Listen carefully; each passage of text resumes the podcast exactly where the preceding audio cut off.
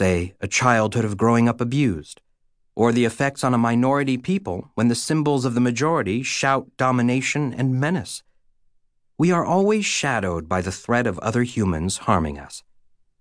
If that were solely the way things are, violence would be an easy problem to approach intellectually. AIDS, unambiguously bad news, eradicate. Alzheimer's disease, same thing.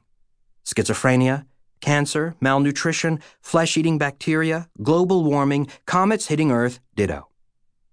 The problem, though, is that violence doesn't go on that list. Sometimes we have no problem with it at all. This is a central point of this book. We don't hate violence. We hate and fear the wrong kind of violence, violence in the wrong context because violence in the right context is different. We pay good money to watch it in a stadium. We teach our kids to fight back.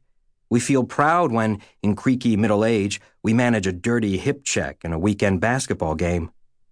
Our conversations are filled with military metaphors. We rally the troops after our ideas get shot down.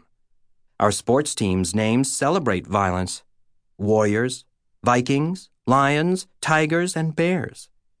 We even think this way about something as cerebral as chess. Kasparov kept pressing for a murderous attack. Toward the end, Kasparov had to oppose threats of violence with more of the same.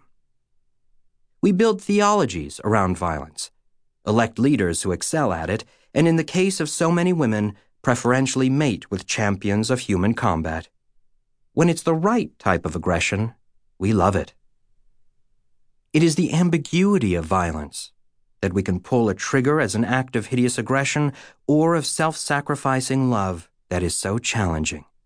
As a result, violence will always be a part of the human experience that is profoundly hard to understand. This book